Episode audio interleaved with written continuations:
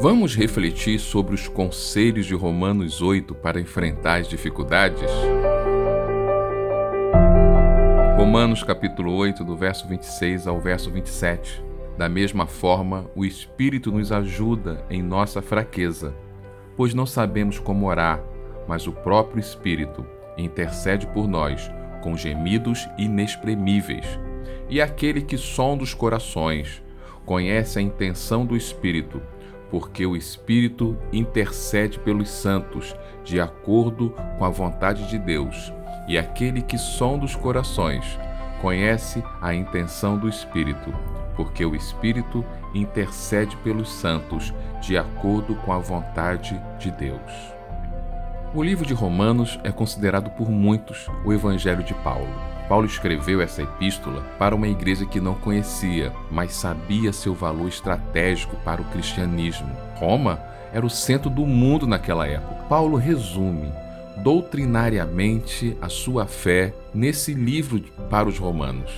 Entre tantos temas importantes, podemos ver alguns conceitos fantásticos que nos ajudam a superar as dificuldades. Posso começar citando Romanos capítulo 8, do verso 26 ao 27, para evocar um conceito bíblico básico para enfrentarmos as nossas lutas.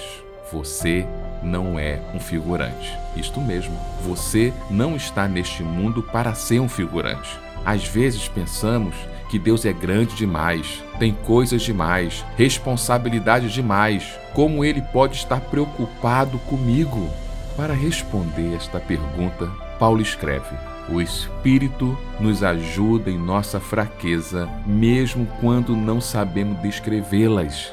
Em nossas orações, não sabemos nem ao menos racionalizar a dor que estamos sentindo, não sabemos descrever cada ponto da angústia da nossa alma, não conseguimos falar como estamos realmente os nossos sentimentos, só sabemos que estamos sofrendo e que está doendo. Só sabemos gemer, chorar e sofrer, mesmo quando estamos nessa situação na vida, Deus consegue entender aquilo que nós não conseguimos entender que está dentro de nós. Ele está tão preocupado conosco que consegue simplificar as complexidades da nossa dor. Não é fantástico isso? Eu não sei explicar o que eu estou sentindo, eu não sei explicar por que eu estou sentindo e não sei explicar por que eu estou nessa situação. Eu só sei que Deus sabe o que eu estou passando.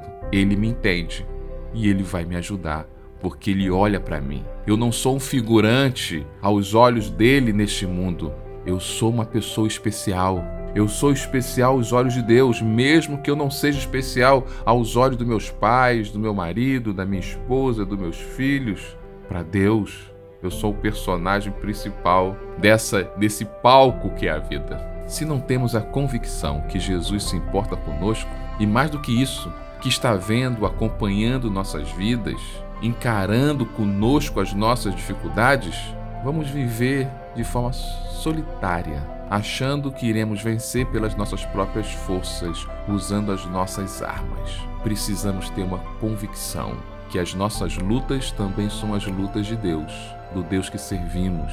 Ele não está vendo de longe, ele não está passando ao largo, muito pelo contrário, ele está acompanhando de perto, interagindo, tomando para si as nossas dificuldades e que é o próprio Jesus que está lutando nossas guerras. E o nosso maior desafio diante da batalha da vida não é lutar ou como lutar, e sim descansar nele. Esta é mais uma reflexão para a vida, pois a fé vem pelo ouvir, mas a transformação pelo agir. Deus te abençoe.